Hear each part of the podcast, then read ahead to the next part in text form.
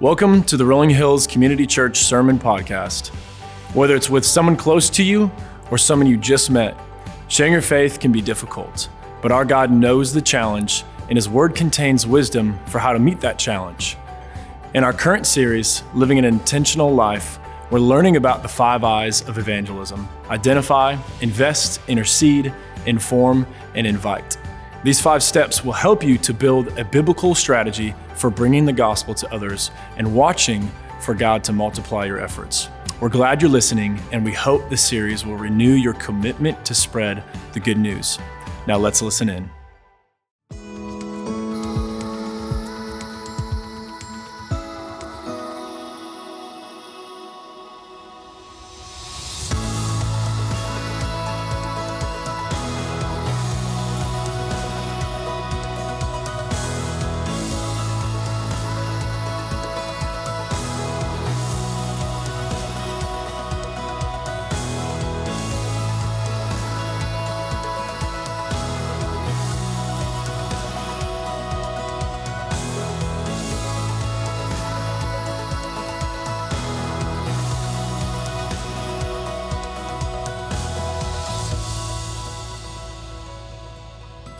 Living an intentional life. We all want to be people who live life intentionally. As a, as a father, I want to be intentional with my children. I want to be intentional with my spouse. We want to be intentional with the people around us, our coworkers. But here's the first point that I want to give you. Are you ready? It's your first point on your notes. Here it is. Good intentions don't always lead to intentional living right? Good intentions don't always lead to intentional living. Businesses have learned this the hard way over the decades. You see, asking people what they want is not a very effective strategy. Because oftentimes, what they want and what they, uh, what they ask, or what we ask of them, or what they want from us, um, whenever it comes to the purchase, they don't actually do. It actually is completely opposite. It's not like they're being misleading or dishonest, it's just they have good intentions, but when it comes to actually buying the product, they don't actually do it. A good example of this is in the early 90s, McDonald's Got this, ba da ba ba ba. Okay, good, thank you. Uh, McDonald's um, actually came out with a healthy cheeseburger option. Does anybody remember that? Raise your hand healthy cheeseburger option. Like they were trying hard because they had customers that says, "Hey, we want a healthy cheeseburger option. When we go to McDonald's, we don't want the Big Mac. We want something healthier." Okay? And so so they actually sent out surveys. And they sent out surveys and the surveys came back and the survey said, yes, they want healthier options. People are high demand. Let's get a healthy cheeseburger. And so in 1991, they came out with a new hamburger. Does anybody know what it was called? It was called the McLean. The McLean. This thing was 91% fat free. 91. It's held together by like seaweed. I don't know. But it was, it was fat free. And so they put it out on the market and later, it was nicknamed, you remember, the McFlopper because of how well it didn't do. It didn't do good in the market. And so people actually went to McDonald's and they're like scouring the menu. Uh, I'll just go with the number one. You know, I'll just go with a double quarter pounder or the, the chicken nugget meal. Like people didn't actually do it, they didn't actually purchase. So businesses went away from survey based data to behavioral based data. Like, what are they actually doing? Let's get away from all the surveys. They're, they're not actually doing what, what they ask. They're looking now to determine how you behave, to determine how they're going to produce another product, to be able to uh, make that product be successful. They're, they're observing our behavior instead. So, even though our intentions may be good, it oftentimes doesn't translate into action. So, the question is as we go throughout this series, how do we move? From good intentions to actions in our intentional living. You see, there's a gap. See, good intentions on this side and intentional living on, on the other side, there's a gap. What do you think goes in the gap? The gap is action.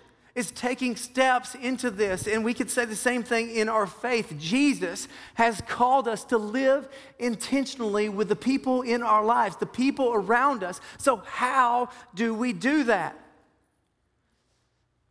Here's how we do it we invest in what God values. God values people and values, he values people coming to a relationship with him through Jesus. It didn't stop with a group of people, it didn't stop with a nation, it didn't stop with a tribe. It extends to all people. We go to John 3:16, and guys, you are familiar with this verse. It says, For God so loved the world. This word world is very inclusive. Because I want to be so inclusive. I want to include the entire world. He goes back to the Old Testament, and it was for, there was the Old Covenant. It was for a group of people for a period of time, the group of Israel. And then you get to a new covenant. I'm so grateful we, we live in the New Testament. We live in the New Testament church because the new covenant says, I want to extend my grace to all people everywhere. So that's very inclusive that he gave his one and only son. This is exclusive part of the gospel. Right? It's through his one and only son. There's only one way to heaven. And then he says that whosoever, that's very in, uh, inclusive. Whoever believes in him shall not perish but have eternal life. If we're going to live an intentional life that God has called us to live, this doesn't happen without carrying that good news to the world around us and investing that's the word we're going with today. Last week was identify identifying people in our life that may be far from the lord may not have a relationship with jesus. Today is about investment in those groups of uh, groups those people in our lives. How do we do that? And how do we do it intentionally? So with that being said let's pray. As we dive in to god's word together father we love you. We're grateful for today. God i pray that our ears will be attentive to you. God, your word is life giving and life changing. So, God, I pray that we are changed forever by them. God, you are good and you're gracious. And God, in these next few moments, as we jump in your word, God, allow us to see a little bit of who you are and what you want us to do. In Jesus' name, amen. Amen. So I don't think we can talk about investment in a group of people without talking about one guy in the Bible. This guy is named uh, the Apostle Paul. The Apostle Paul was an incredible advocate for the gospel, as you may know. This guy was a champion, and he moved beyond comfort to be able to express his faith to, to, strangers, express his faith to his, his neighbors and, and to those. He went from town to town in order to do that. He shared his faith in so many different environments. And in a letter to the Thessalonians, we really see the depth of the investment he had for people. And I wanted to cover that. First Thessalonians chapter 2 today.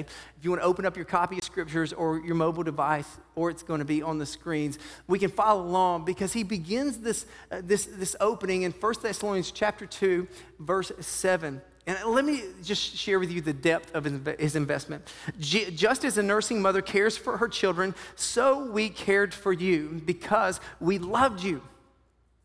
We loved you so much. We were delighted to share with you not only gospel, God, but our lives as well. Let's just pause for a minute and acknowledge that his investment started from a place of love. This is the foundational tenet, this is the foundational practice of, of, of Jesus' followers and Jesus' ministry here on earth. Where does it come from?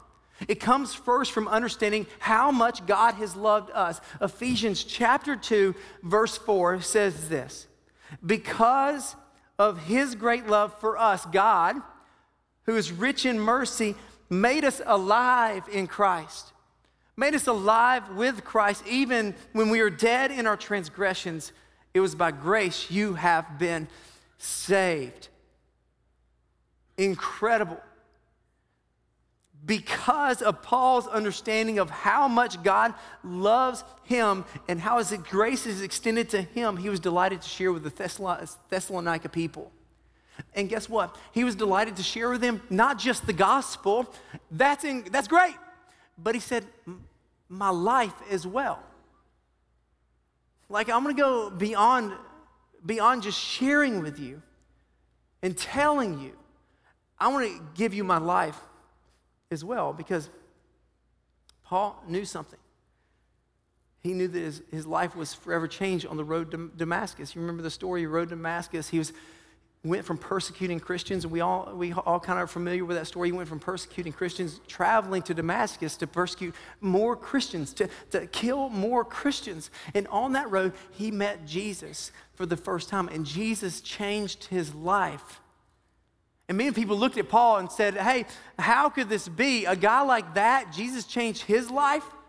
And imagine there's probably some of you in the room right now that if you were to, if you um, were to poll a group of people that grew up with you, they would say, Jesus did what in his life? Like, I remember that guy in high school. I remember who he was in college. And I remember who he was as a young adult. And this doesn't line up, but God, but God saved your life through a relationship with Jesus. And because of that, it became personal to you. It became personal to Paul. And because it became personal to Paul, he wanted it to be personal to all the people around him. And so he was active in his faith journey in sharing his faith. So, how do we effectively invest in people with the gospel so that Jesus can be seen and Jesus can be heard? How do you do that? What's the formula? Because you look at the second chapter of Thessalonians, and I believe Paul gives us sort of a formula for how this, how this can happen. He gives us really four different principles that we can latch onto. And I want to give you those four today. So we start at the, at the beginning again. He said this Instead, we were like young children among you, just as nursing, listen, listen, listen, nursing mothers cares for her children, so we cared for you. The first thing is this he invested through empathy. Through empathy. This may sound trite, but people don't care what you have to say until they know that you care about them. It's true of you and it's true of me. Like I don't want I don't want to really listen to anybody who has no uh, who has no time for me. Right? But people who really care for you and are compassionate and show empathy towards you, you, you lend an ear. And I believe that's what the, the same thing here. These are there, there's some people here today that are sitting here because you revealed compassion and empathy. There's people here today that, that you would say people showed up in your life whenever you're at your darkest moment. People showed up in your life whenever you were suffering the most. They, sat with you and just listened for a while. They sat with you whenever you were struggling. They sat patiently, answered questions you had whenever you had questions and doubt about your faith journey. They answered those questions for you. And because of that, you saw Jesus in a very real way because somebody showed up for you. That's the foundation of this idea of empathy, by the way. In the life and teachings of ministry, uh, teachings of Jesus, we see this compassion towards people. Jesus elevated everyone's dignity. Jesus taught us that compassion was a sign of strength and not weakness. Jesus taught us that whenever you do for someone who can't who could not or would not do anything for you that that's a sign of virtue. Jesus taught us that people had value because they're human because they were made in the image of God. People, uh, Jesus taught us to have, to go out of our way, to, to minister to people when it's not convenient. You see, Jesus taught us that, um, that people matter. And he went to people like the Samaritans. Remember, he went to people like Samaritans who, uh, who really outside of the group of people, of, of, of the Jewish people. Was like, this is our circle, that's them. But Jesus went to them. Jesus went to the sick people. Jesus went to tax collectors who was the, considered the chief of sinners. Jesus went to those people, and Paul used terms in this passage that are typically used for a spouse or a child. Like, you know what I mean? Like you typically use, you don't typically use those, pe- those words for other people, but Paul was usually describing other people with those words, the people that he was trying to reach in Thessalonica. He was using these words of kindness and compassion and, and, and, and, and care. See, this was the attitude. Um, here's the thing I'm constantly convicted of, and maybe, maybe you are too, is that we must guard against living an insulated life where we want to minister to people that are convenient and easy. It's hard. It has to extend. We have to guard against the opposite of empathy, which is apathy. See, It was no strings attached compassion and generosity that became the hallmark of the first century church, right? The hallmark of the, the church. The, the church grew rapidly because of why? Because the church would do things that other people wouldn't do. They would show up in hope, hopeless situations and give hope. In the first century, plagues ravaged towns. If you study the first century um, period of time, man, plagues would just go through people's towns and take, take out people. And when plagues hit people's towns, typically the pe- uh, people who weren't sick, they would leave their family members. They would say, We're gone. We're not going to catch this plague. We're going to go and take care of ourselves and go to other villages and other towns. And it would be the Christians who would stay back who would care for these people. Sometimes these Christians would die next to their neighbor or die next to the stranger because of their deep care and compassion for them.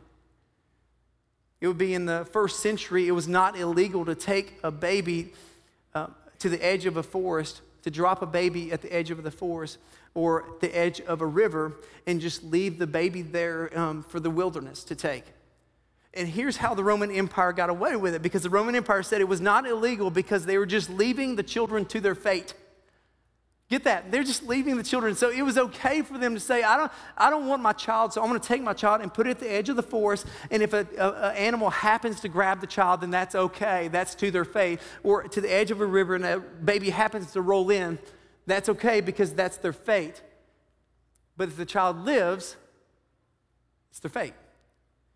It would be the Christians who would go down to the edge of the forest, who would go down to the rivers and grab those babies and take it in as their own and raise it. See, this was the hallmark of Christianity. Why? Because people understood this. People understood the high calling and command that what it takes to to follow Jesus with care and compassion, to have empathy towards people. And as a result, the, the people looked at their generosity, people looked at their sacrifice, and, and they saw Jesus, and the church grew. Investment through empathy. That's the first. And we read on, and Paul continues on with this, with this investment idea. And he says this in verse 9. He says, Surely you remember, brothers and sisters, our toil and hardship we worked night and day in order not to be a burden to anyone while we preached the gospel of God to you. The second is this investment through evangelism. Investment through evangelism. Uh, this, might, this word is really hard for some people right? This word evangelism, it's a little scary. Um, and I think even the evangelism comes with a bad connotation. Because for you, maybe when you hear the word evangelism and you think about a childhood pastor who, who spoke into a mic as if he didn't have a mic. Right? He just yelled all the time, and you thought this pastor was angry at you, and he thought he was angry at people, and he was hellfire and brimstone. And it scared you away from the church. Or, or maybe your image of evangelism is some guy on a street corner holding up a sign saying you're going to hell right? Scaring little children away. Uh, maybe you're, uh, whenever you hear the word evangel- evangelical, you think about a political subgroup. But let me just give you this biblically. The word evangelical or evangelism is simply this proclaiming the good news proclaiming the good news. Unfortunately, we, li- we live in a world that believes that bad news sells, and because it sells, it spreads really fast. And if we're not careful, we can latch onto this bad news cycle and begin that cycle ourselves and not get out of the bad news cycle. And, and God has called us to, to give the good news, to present good news. And yes, if I were to say to you, hey, hey, a part of Christianity, there is bad news, a part of Christianity. And here's what it is that we, our sin, has separated us from a holy God.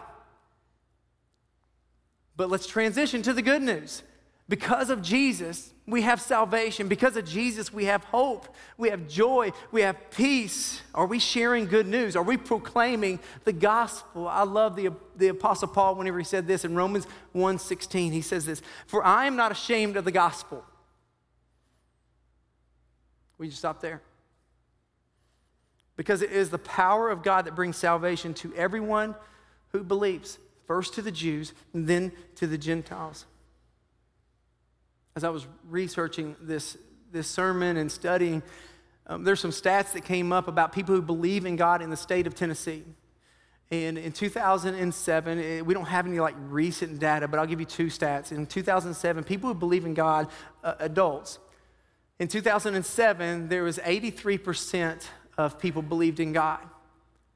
In 2014, that number's dropped to 78. Now that's the last one we have. I wonder what it would be today. The trend keeps going this way. And this is not just, I mean, this is belief in God. I mean, not just, hey, we believe in the God of Abraham, the God of uh, uh, Isaac, the God of Jacob. Like, there could be other gods represented in that. And as I looked at that stat, and I was like, man, uh, since I've, I've been a believer, since I've been a Christ follower, how many times have I shared the good news of Jesus to those in my circle of influence? Do they know where I stand? Do they know who's changed my life, who's, who's wrecked my life for good? For me, it's pretty convicting. I don't know how long you've been a follower of Jesus, but in that time frame, can we count the times that we've shared Jesus with, with, our, with, our, uh, with the people in our influence? Evangelism is pretty simple, guys. It's sharing the story of how Jesus has redeemed you, has saved you, has given you grace and love. That's it we know this. We know that empathy and evangelism are intertwined. Empathy without evangelism is meaningless, and evangelism without empathy is ineffective. Right? Uh, the goal is Jesus, but sharing Jesus without serving like Jesus is very confusing. Empathy and evangelism are, powerful together. Let's just, let's just say that. They're powerful together. So we, we invest through empathy and we invest through evangelism. And then he goes on. And he says this You are my witnesses and so, God, of how holy, righteous, blameless we were among you believed. Paul says this He said, I invested in you by example, through example. Like the way I lived my life at the heart of God's word, yes, it's a, to have a relationship with Jesus, but also to look more like Jesus every day. And the question that I have to ask myself and I think you have to ask yourself is it, do you look more like Jesus today than you did three years ago? Like, are you continuing that process of sanctification? That idea of sanctify, that word sanctify is to be made holy, to be set apart. Are we continuing that process of sanctification? And, and get this, people are watching us, whether you realize it or whether you, whether you don't. People are watching our lives, especially our children. They're watching our lives. They're watching how we react. And we may say, we may, our flesh inside of us may say, well, it's none of their business. I can do what I want to do. We talk about rights and we talk about freedom. It's none of their business. I mean, what I, what I, I mean, I, I hey, I, I want to watch this TV show. I want to listen to this. I want to have this kind of conversation. And that's all well and good. I'm not bashing on it all because I want those. But let me give you another spin on this a little bit because Jesus spoke these words and he says, You are the light of the world. A town built on a hill cannot be hidden, neither do people light a lamp and put it underneath a bowl. Instead, they put it on its stand and they give light, and it gives life to everyone in the house. In the same way, let your light so shine before others that they may see your good deeds and glorify your Father in heaven. We are here to be light. God is not meant to be a secret to be kept. We're here to be light. God wants us to put it, put us on a lampstand. He wants to put us on that lampstand. He wants everybody to see our lives. He wants everybody to be a part of it. Why? Because he wants everybody to experience it. And you may say, uh, well, to see your good deeds, why? This doesn't, this seems a little bit self-centered, Jesus. This seems a little bit anti-Jesus, Jesus. This seems like a little bit of, of not humility and not servanthood. This seems a little bit arrogant. But then he says this, let your light so shine before me that they may see your good deeds and what? Glorify your Father in heaven. That they would watch what we do and we would point to the Creator. While we give, it's all about motivation of our heart, by the way. So uh, when we give, do we give for God to get the glory? God, you do with this as you will. When we serve, do we serve in a way that says, you know, God, I'm, I'm reflecting you. I'm reflecting you. This is, this, is, this is your church. This is not anybody else's church. This is not Chase's church. Is not Pastor Jeff's church. This is your church. Are we reflecting back to, to Christ? Reflecting back to God, our, our, our Heavenly Father, that people would glorify Him? This is all about motivation, the motivation behind our good works. So, investment through example. And then he goes on. And I will give you the fourth one really quick because I think this is really significant. He said this, verse 11 For you know that we dealt with each of you as a father deals with his own children. See the care and compassion here? like uh, as he deals with his children. And then he says this encouraging, comforting, and urging you to live lives worthy of God, who calls you into his kingdom and glory. You know what the next one is? Investment through encouragement. Encouragement. See, notice a few words encouraging, comforting, and urging. Paul is speaking about the power of words. The power of words. Uh, uh, Sam Walton has this quote. He said, Nothing else can quite substitute a few well chosen, well timed, sincere words of praise. They're absolutely free and worth a fortune. Words matter. And perhaps that may seem obvious, but words carry meaning. Words, uh, words create wor- worlds, it's hard to say. Words are what we use to communicate to one another. Words are the foundation of our relationships, right? And how we communicate. Through our words, we can communicate beneficial, life giving things like love and peace and grace and forgiveness and truth. We can use our words to build each other up, to strengthen one another, to comfort one another, maybe to correct one another, all these things. But the opposite is true. We can also use our words to be destructive, to uh, use our words as weapons if we're not careful, or, weapons, we can speak lies or malice, manipulating others or putting others down. How we speak to other, one another matters a great deal in our personal relationship with one another, but also in our society. But guess what? It matters even more to our God in heaven. Our speech, our words should reflect what the Holy Spirit is doing in our lives. How He's forming us and shaping us, what we think, what we speak, what we, what we do.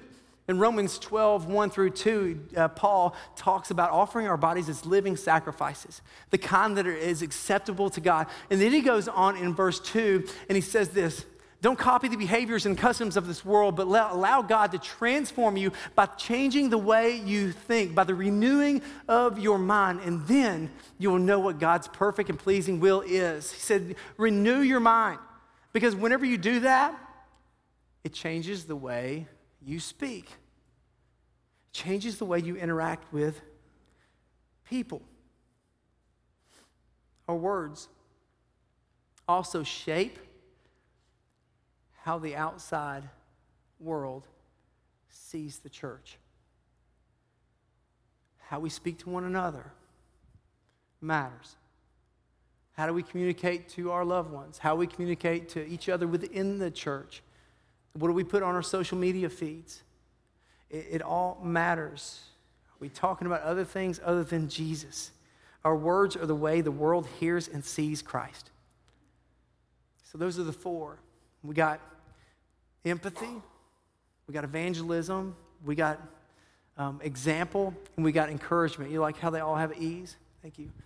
Um, but, but all those things, Paul says, man, I do all those things because of one thing. And let's go back to the beginning. All of these investments are rooted in love. That's why he does it.